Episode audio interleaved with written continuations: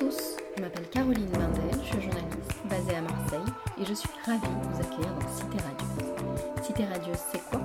Une rencontre, une conversation avec des personnes inspirantes venant d'horizons très divers mais qui ont en commun une ville, Marseille. Elles y vivent, y ont vécu ou tout simplement l'aiment pour ce qu'elle a à offrir. Marseille lumineuse, bouillonnante, arlequinée, agitée. On l'aime autant qu'on la déteste, Dans ce troisième épisode, j'ai rencontré Anne Fontes, qui a créé le showroom de robes de mariée blanc crème. Tout plaquer pour changer de vie, c'est possible, elle en est la preuve. Comment se prend la décision? Comment embarque-t-on sa famille dans son nouveau projet? Qu'en est-il du romantisme à l'heure des réseaux sociaux et autres sites de rencontres?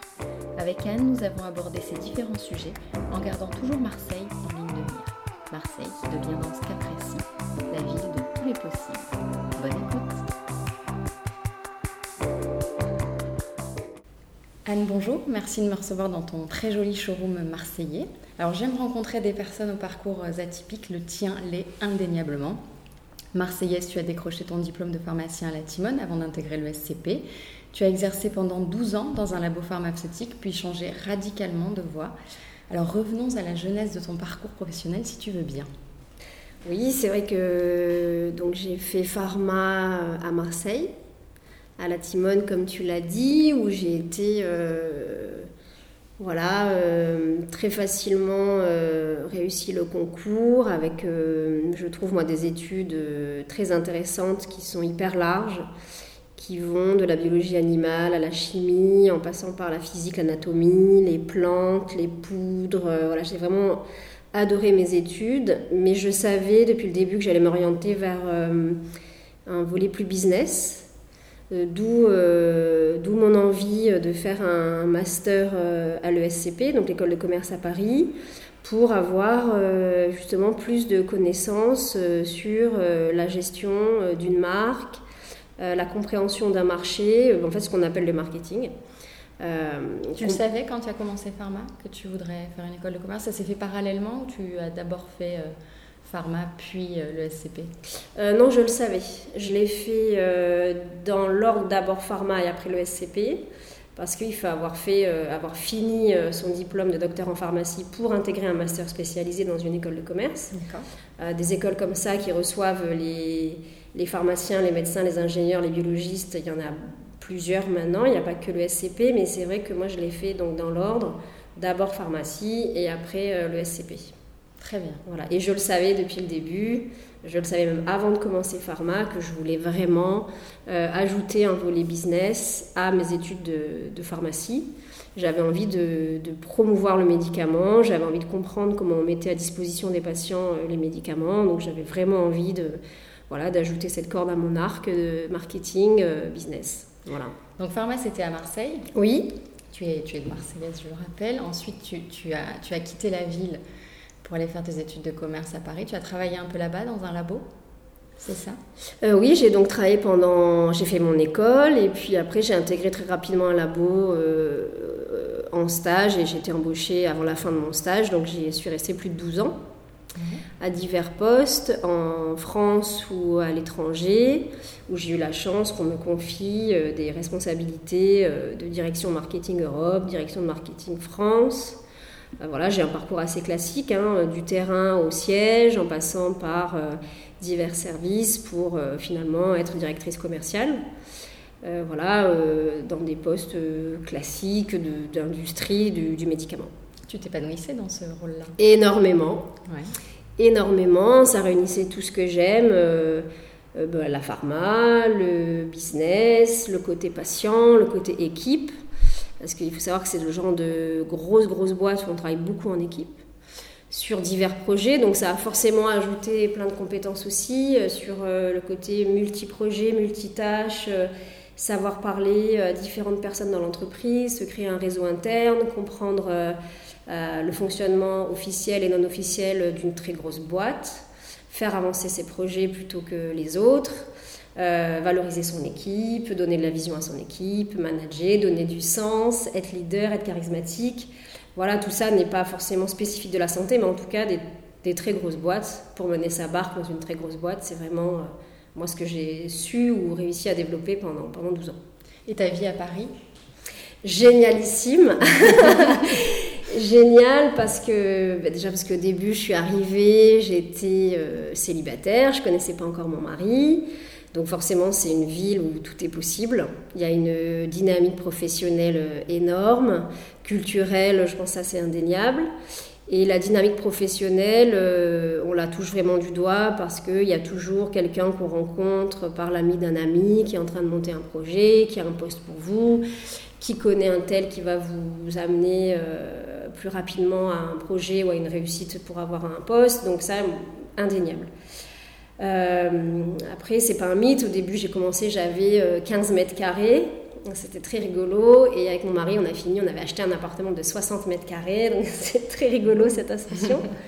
Et puis, oui, Paris, c'est une ville qui fait rêver, même s'il fait pas beau, s'il pleut, tout est beau, les rues sont incroyables.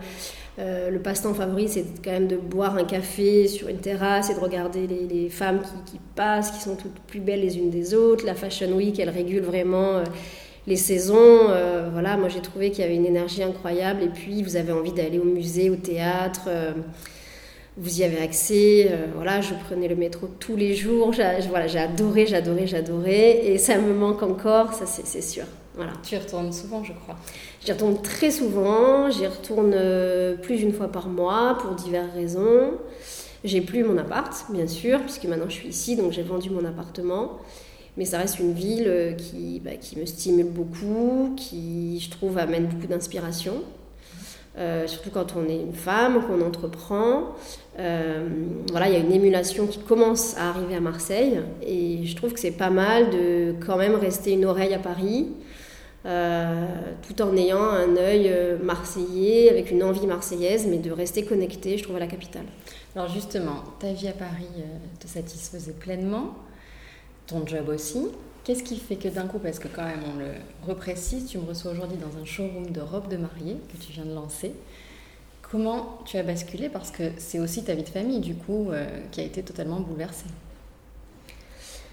Alors, euh, en intégrant un poste de collaborateur dans une grande entreprise, j'avais toujours au fond de moi euh, le fait que je voulais monter ma propre boîte ou ma propre marque, mon propre concept.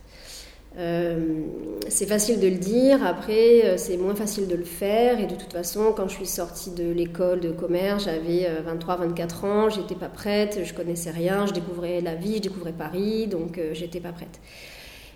Plus de 10 ans dans une grosse entreprise, ça met quand même beaucoup, beaucoup de structures et de méthodes de travail. Et je crois que j'attendais le bon moment et le déclic. Et bah, voilà, je l'ai eu après avoir fait trois enfants. J'ai eu le sentiment que je les avais lancés dans la vie, entre guillemets, et que j'étais prête, moi, à, ça y est, à euh, voler de mes propres ailes sur euh, ma vie professionnelle, en tout cas, tenter, tester et avoir assumé que j'avais vraiment envie de monter, de monter quelque chose toute seule. Alors raconte-nous comment ça s'est passé. Parce que l'idée a germé, et puis d'un coup, il faut le dire à ton mari. ah oui, mon Dieu Euh, là, là, mon mari, j'ai eu du mal à lui dire. Alors, l'idée, elle a germé. Euh, alors, déjà, c'est pourquoi la robe de mariée C'est que je trouve que c'est intéressant de se dire qu'en tant que femme, il y a des moments où on a besoin d'être habillée différemment. Je pense à moi, déjà, quand j'avais des grosses réunions, j'avais besoin de mettre des talons, j'avais besoin de mettre une veste. Et je trouve que c'est intéressant euh, le fait que la, femme, elle ait besoin de s'habiller d'une certaine façon à certains moments de sa vie. Il y en a d'autres, hein. il n'y a pas que les réunions, il y a aussi le premier rendez-vous, il y a aussi peut-être euh, la première rencontre avec euh, les parents, il y a les repas de famille, il y a les repas entre copines. Et euh, je trouve que ça, c'est quelque chose qui m'a toujours intéressée, c'est comment le vêtement peut, comment la femme s'approprie le vêtement pour être qui elle est ou qu'elle a besoin d'être à des moments de sa vie. Donc ça, c'est quelque chose qui m'a toujours intéressée depuis, depuis très longtemps. Ensuite, la robe de mariée, ça a fait tilt quand j'ai entendu la cousine de mon mari me dire qu'elle était hyper déçue et frustrée euh, de ses essayages de robe de mariée. C'est une fille qui est magnifique et on lui a fait ressentir qu'elle était euh, trop grande, euh, trop ronde et, ça m'a ça m'a interpellée. Ça m'a interpellée parce que c'est vraiment une fille qui est très très belle, qui est lumineuse, qui est souriante, qui est pétillante et me dire qu'elle n'avait pas pris du plaisir pour ses essayages de robe de mariée et qu'elle avait quand même mis un énorme budget de danse, ça m'a, ça m'a fait bizarre. Et je me suis dit que c'était pas normal, pas acceptable, de, que pour ce moment-là de notre vie, qui est sûrement la robe la plus chère qu'on va s'offrir, qu'on ne soit pas juste reçu euh, ou écouté ou entendu euh, et qu'on ne soit pas accompagné pour trouver euh, la, robe, la robe de ses rêves, la robe de mariée qui fait qu'on sera la plus belle ou en tout cas soi-même pour son futur mari. Donc j'ai gardé ça dans un fond de ma tête. J'ai creusé avec d'autres amis qui sont à Marseille. Et effectivement, je me suis rendu compte que mes amies à Marseille, elles avaient beaucoup de mal parce qu'elles n'avaient pas accès aux mêmes créatrices euh, que j'ai pu connaître à Paris dans les robes de mariée. Elles avaient beaucoup de mal à avoir une expérience, en tout cas, d'écoute, de, rencontre, de, qu'on puisse les accompagner dans la recherche de leur robe de mariée. Et je me suis dit qu'il y avait vraiment quelque chose à faire. Et alors, le moment où tu l'annonces à ton mari? Le moment où j'annonce à mon mari, euh, je crois que je lui ai dit par texto tellement que j'avais honte. je, non, véridique. Je, je, crois que. Il a cru à une blague donc Non, je, crois, je crois que le matin, j'ai tourné en rond. Euh, j'ai tourné en rond dans l'appart. Après, on est allé chacun travailler. Puis finalement, je lui ai envoyé un texto en disant Julien, je crois qu'il faut vraiment que je te dise quelque chose. Lui a cru que j'allais lui dire quelque chose de catastrophique, personnel. J'ai dit non, en fait, je veux juste te dire que je voudrais assumer. Euh, voilà, c'est le moment pour moi de, monter mon propre projet. Et puis euh, là, il me rappelle tout de suite et franchement, il me dit mais, mais bien sûr, et je serai là et tu vas le faire et tu vas, tu vas le faire comme tu veux. Et presque, il me dit on va, on, va pas le faire ensemble parce que lui, il a un autre métier, mais voilà, je, serai derrière toi. Et voilà, c'est vrai qu'en fait, c'est d'assumer que je vais passer d'un statut social à un autre a été très difficile et puis d'un confort de, de, salaire à un autre quoi. Bien sûr. Et du coup, déménagement. Et du ça s'est fait, en, euh, en, combien de temps tout ça euh, Le déménagement, on a pris la décision en 48 heures. Ah oui. Ouais. Et Julien était très moteur. En 48 heures, il avait vendu la voiture, vendu l'appart. C'était rigolo. Et non, ça s'est fait assez rapidement. Après, bon, bah, c'est sûr, il faut arriver à Marseille, trouver une maison, trouver un, un lieu pour exercer. Euh, voilà, mais en tout cas, oui, oui, le, départ, la décision, moi, j'avais honte de le dire. Mais une fois que je l'avais dit, euh, c'est comme s'il l'avait toujours su et tout était euh, hyper naturel. Ça a été naturel pour tout le monde dans la famille? Ouais, hyper naturel pour tout le monde. Ils s'en doutaient un peu, non? Tu avais ça au fond de toi? Mes parents, ils savaient qu'un jour j'allais le faire, j'allais le dire. Ils pensaient pas que ça serait les robes de mariée, ils pensaient que ça serait euh, quelque chose plus en rapport avec euh, la pharma, la beauté. Enfin, mais en tout cas, non, non, les robes de mariée, ils n'étaient pas du tout étonnés. Euh, après, c'est plus mes amis qui ont eu un peu halluciné. Parce que elle, elle trouvait que d'avoir un, confort bah, de salaire, de poste à Paris, c'est génial pour une femme. Et en fait, moi, ça résonnait plus du tout en moi. Mhm. J'avais besoin d'autre chose, j'avais besoin d'entreprendre, j'avais besoin d'accompagner les femmes dans ce moment-là de leur vie et plus d'être juste euh, directrice ou manager d'une très grosse équipe. Quoi. J'avais vraiment envie de, voilà, de me mettre au service des autres, d'entreprendre, de me tester. Et, et ça, c'est plutôt mes amis qui ont du mal à comprendre. C'était audacieux et courageux et du coup est né Blanc Crème. Alors pourquoi Blanc Crème Alors Blanc Crème, c'est euh, une analogie à la recherche de la couleur parfaite ou à la recherche de la robe parfaite. En fait, quand les femmes cherchent leur robe de mariée, elles disent toujours je veux surtout pas blanc et je veux surtout pas ivoire, je veux blanc crème. Et je me suis dit c'est génial. voilà, c'est vraiment comme ça a que j'ai trouvé le nom. Euh, en écoutant euh, vraiment celles qui, qui, étaient à la recherche de leur robe. Donc le concept, euh, elle se présente, il y a des robes ici en taille 38, c'est ça, pour les essayages. Et après, c'est des retouches pour arriver finalement à, une robe presque sur mesure. Quoi. C'est exactement ça. Les futures mariées, elles viennent ici, elles essayent autant de robes qu'elles veulent, en fonction de ce qu'elles recherchent. Donc ce sont des prototypes euh, de robes de mariée en taille 38. Et après, une fois qu'elles ont vraiment trouvé la robe, on prend toutes les mesures. Et c'est dans les ateliers parisiens des créatrices que les robes sont faites.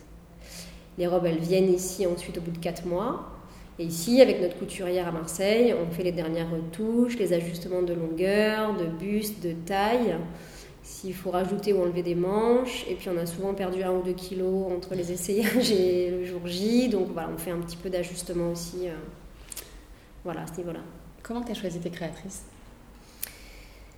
Les créatrices, je les choisis parce qu'elles ont la même envie, la même vision que moi sur la femme.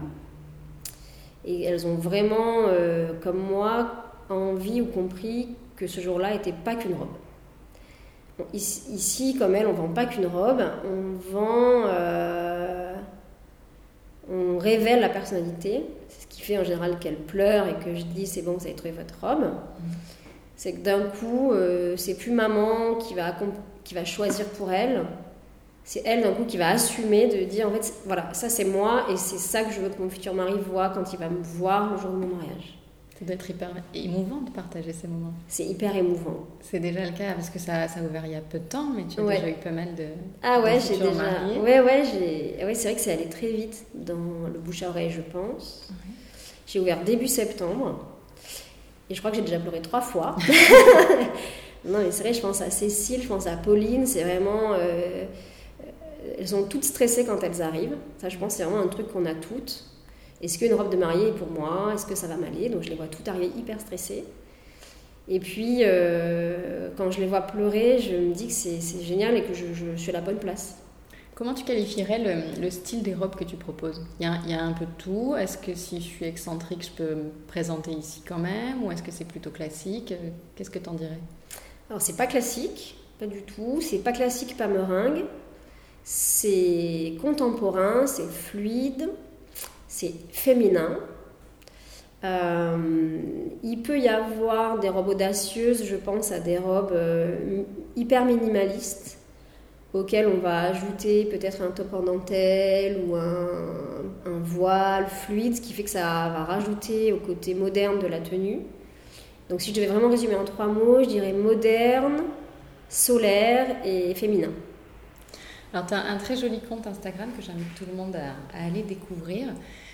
J'ai vu une photo euh, d'une mariée, enfin, d'une jeune femme avec un voile, un t-shirt et un jean. Ah oui. Est-ce que c'est -ce ça euh, Enfin, ça peut être ça, la mariée euh, de, de 2018 et, des années à venir? Oui, oui, oui, en fait, oui, oui, moi j'essaie toujours quand on crée des campagnes ou du contenu de mélanger les affaires personnelles des modèles ou mes propres affaires personnelles avec des, des, vêtements issus des robes de mariée ou des lignes de mariée des créatrices. Et oui, aujourd'hui, 2018-2019, euh, moi j'assume complètement que les filles, euh, c'est pas une question de budget, c'est une question de, look, c'est une question d'envie, c'est une question de euh, leur propre personnalité.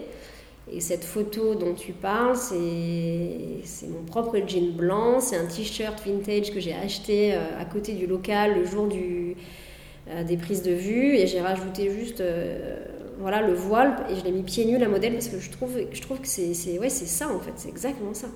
On va pas le faire le jour de son mariage on va peut-être le faire le jour de son brunch ou de son mariage civil mais oui c'est ça en fait c'est à dire que c'est plus une question de budget c'est une question d'envie de look d'assumer euh, si on a envie de mettre un jean blanc avec un très beau voile le jour de son mariage on le fait quoi. T'es quelqu'un de romantique toi? Oui je suis hyper romantique. Non, non, c'est vrai. non, mais c'est bien. C'est vrai. Ouais, Ça sens un peu, pour être honnête. Ouais, ouais, je suis, ouais, je suis attachée à. Ouais, je suis attachée au couple, à toutes ces valeurs du couple. Ouais, je suis, ouais, je suis romantique. Ouais. Ça ressemble à quoi ton mariage? Euh, Mon mariage, euh, c'était il y a 10 ans, c'était il n'y a pas très longtemps, il faut quand même que je me concentre. Ça ressemblait à une grande fête de copains. Mhm où j'avais quand même mis une très belle robe. très belle robe par une créatrice parisienne que j'adore. Et je sais pas, simple, mais ben, je ne m'étais pas maquillée parce que je me maquille jamais. J'avais fait ma coiffure moi-même. J'avais pas envie d'être déguisée. Et le soir, j'avais enlevé mes talons, j'avais mis des jolies spartiates et on avait dansé jusqu'à 6 h du matin. Euh, ouais. C'est finalement ce que tu recommandes aux futurs mariés ou ce que tu leur conseilles, c'est de se ressembler en fait. Exactement. Ce jour-là, plus que, que, les autres jours, plutôt que de se déguiser et, de risquer de passer un mauvais moment euh, dans une robe qui ne ressemble pas, c'est ça? C'est exactement ça, c'est-à-dire qu'on peut se dire tiens ce soir je, sors, je mets un rouge à lèvres rouge que je mets jamais, c'est pas grave. Le lendemain, si c'était pas joli ce soir-là, mais pour le mariage, euh, non c'est pas possible. Et je redis, c'est pas qu'une robe, c'est pas qu'une journée, c'est-à-dire que le mariage, il commence vraiment quand on commence à mélanger les familles pour discuter de la préparation du mariage. Je trouve que c'est là qui commence le mariage, je trouve que c'est mélange de, le mélange de deux familles, de deux cultures, de deux envies. La préparation, elle peut durer 12, 18 mois, 6 mois, peu importe. Et je trouve que le mariage, c'est déjà tout ça. Et donc je trouve que c'est dommage que pour cette journée-là ou cette préparation-là, on se force à faire des choses, où on s'attache à des tout petits détails qui vont pas rester finalement toute une vie. La, couleur des rondes serviettes, je pense que c'est vraiment inutile de se prendre la tête pour ça avec sa belle-mère. Et moi, je prône vraiment le euh, soyez qui vous êtes euh, en tant que femme et assumer ce passage de, de, de, de femme, de fille, bon, peu importe, de jeune fille, de demoiselle à la femme qui va se marier avec un homme. Et c'est pour ça peut-être que je suis romantique, parce que moi je crois beaucoup à l'engagement d'un homme avec une femme le jour du mariage. Donc au-delà de, faire des enfants ou pas, au-delà d'acheter ou pas un appartement, peu importe. Moi je crois vraiment à l'engagement moral qui se dit ce jour-là, le jour de son mariage. Est-ce que tu as proposé quelque chose pour ces messieurs justement? Tu as ça en tête ou pas du tout? C'est une possibilité de proposer aussi pour les futurs mariés. C'est vrai que les femmes qui rentrent ici, elles me demandent où aller pour mon mari. Euh, c'est une possibilité, mais pour l'instant, c'est exclusivement pour les femmes. Je vois que tu proposes aussi des, jolis bijoux. Alors on est loin du collier de perles. C'est vrai qu'il y a une tradition comme ça. Il faut porter quelque chose d'ancien, quelque chose qu'on nous prête, etc. Là, on est carrément dans, dans autre chose et je conseille même d'ailleurs futur marié ou pas, de jeter un œil encore une fois à ton compte parce qu'il y a de très jolis bijoux qu'on peut porter au quotidien. Ça aussi, c'est un choix, une volonté euh, affirmée bah, de rester naturel, euh, spontané et de se ressembler finalement même ce jour-là et oui, parce qu'en fait, quand j'ai cherché dans les accessoires, on peut dire euh, boucle d'oreille, peigne, j'ai cherché un peu dans l'univers du mariage. Et là, je me suis dit, oh là là, ça va pas en fait. Personne n'a envie de porter un, un peigne brodé euh, le jour de son mariage. Donc euh, je, ne comprenais même pas, mais je sais que ça marche très bien et ça ressemble sûrement à, à plein de femmes. Mais en tout cas, moi, dans ce que j'avais envie de proposer chez Blanc Crème, euh, c'est des choses qui sont issues de créatrices du quotidien. Et c'est des créatrices du quotidien qui ont cette vision-là d'une femme solaire, d'une femme normale, mais par contre qui ce jour-là va en faire peut-être un peu plus. Donc c'est sûr que je suis allée sélectionner et fouiller des, marques ou des créatrices qui font des boucles d'oreilles un peu oversize, des boucles d'oreilles en euh, couleur euh, dorée qu'on va peut-être porter plutôt le, soir pour avoir un côté un peu second look, pour illuminer le, visage ou avoir un petit côté un peu plus soirée, des boucles d'oreilles en forme de fleurs pareil oversize, des peignes. Euh, qui sont faits à Londres par une créatrice qui fait tout à la main, qui pulvérise des fleurs de porcelaine. Donc vous avez un grand peigne comme ça à mettre dans les cheveux comme une couronne de fleurs blanches c'est un côté très mode, peut-être même très Dolce Gabbana, avec un voile derrière, c'est juste splendide. Mais je me suis plus reconnue dans des créatrices comme ça qui étaient hors mariage euh, que dans des créatrices très labellisées euh, mariage, dentelle, euh, petite perle.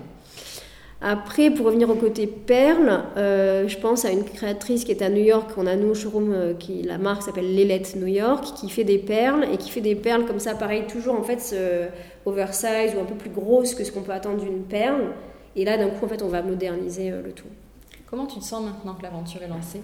Je me sens très stressée. je t'ai même pas demandé tout à l'heure, parce que tu as dû avoir quand même une, grosse pression. Tu dis, j'ai eu honte de le dire, après je l'ai dit. Bon, quand même, il y a ce petit moment euh, un peu flippant de se dire, est-ce que j'ai pas fait une énorme erreur, quoi? Ah, mais je me le dis toujours. Hein. Euh, en fait, j'avais, j'ai travaillé avec une consultante. J'ai quand même travaillé avec une consultante 3-4 fois pour valider un peu mon projet, le modèle business et puis euh, la stratégie de, de, lancement.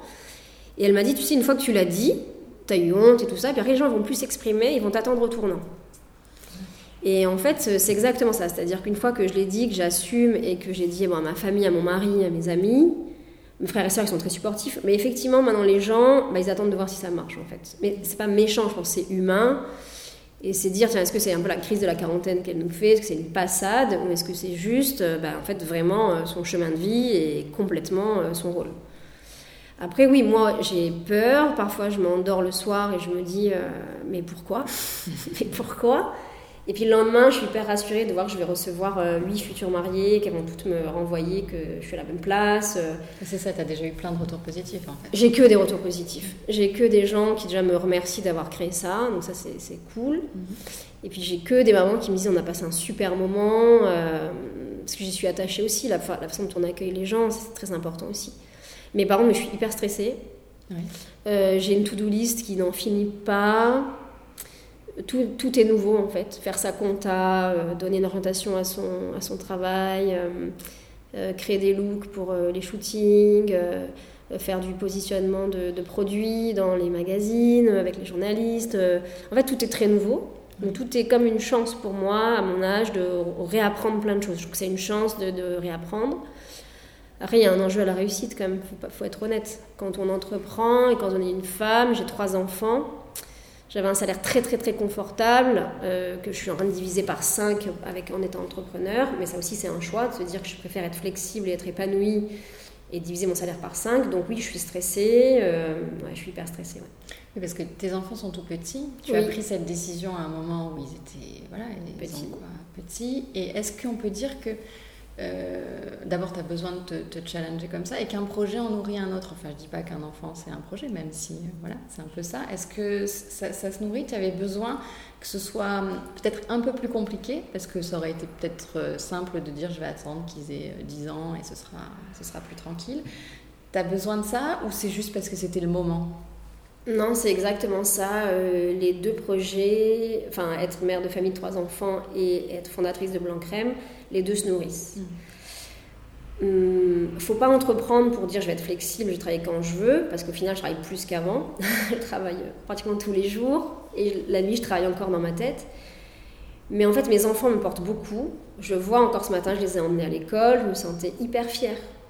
Et je me dis, euh, j'ai deux garçons et une fille, et je me dis pour eux, euh, quand ils comprendront, ils se souviennent très peu de leur vie à Paris, ils se souviennent, je pense, jamais se souviendront que maman a travaillé comme ça dans un poste comme je faisais avant.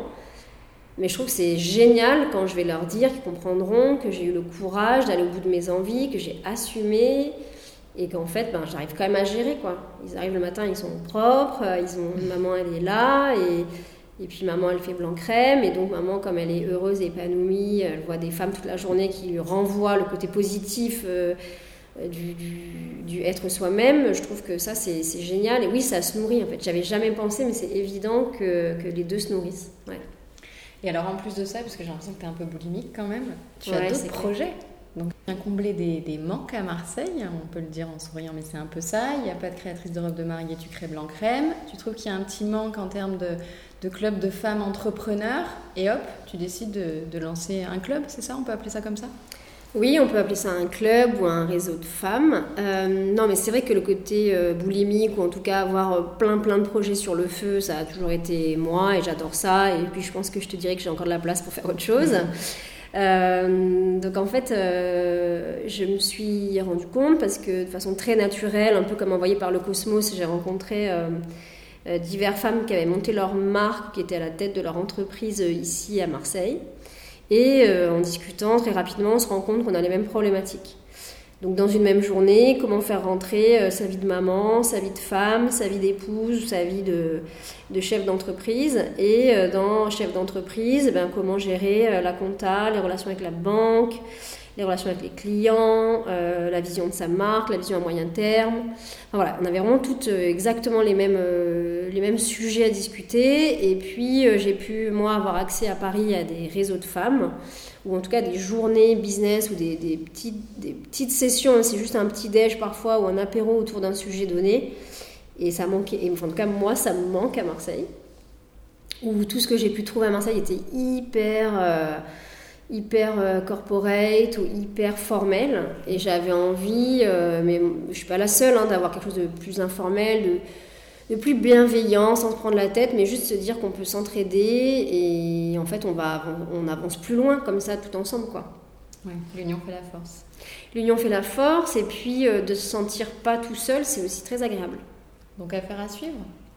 À faire à Ce sera suivre. peut-être l'occasion Oui. de, se, de se reparler. Tout coup, à fait, oui, oui, tout à club. fait. Alors pour terminer, euh, si tu devais définir Marseille en un mot ou en une sensation ou une image, tu dirais quoi? Euh, c'est une ville qui est méconnue des autres. Nous, les Marseillais, on adore, on connaît très bien euh, pourquoi on adore et ce qui pourrait être changé. Quand on y est, on le sait très bien en fait. Nous, les vrais Marseillais, on le sait très bien. Et je trouve ça génial que ce soit une ville méconnue ou pas connue à sa juste valeur, comme ça il n'y a pas trop de monde qui vient. non mais blague à part, c'est dingue les clichés qui règnent sur Marseille et voilà, et je trouve que ça, ça perdure et je comprends pas que ça perdure. Et ceux qui font l'effort ou qui cassent un peu la coquille, parce que c'est franchement, quand tu casses la coquille de Marseille, il y a des lieux incroyables, des gens incroyables, on n'a rien à envier euh, à personne, ni à Paris, ni à Barcelone, ni à Berlin, enfin, on a tout en fait. On a tout, après il faut juste... Euh, voilà, la ville elle est vraiment en train de changer, il y a plein de gens qui bouillonnent, il y a plein de gens qui la font changer, il y a plein de créateurs, euh, hommes, femmes, il y a plein de restaurateurs, je sens une nouvelle vague comme ça qui arrive. Euh, dans, dans, la restauration, dans la mode, dans la culture. Euh, donc euh, voilà, mais je pense que ça fait des années qu'on dit que cette vague, elle y arrive, elle est là, enfin, elle s'installe. Donc voilà. Donc les, les, mots, moi, que je dirais, c'est une ville éclectique, solaire et méconnue des autres, mais pas de nous.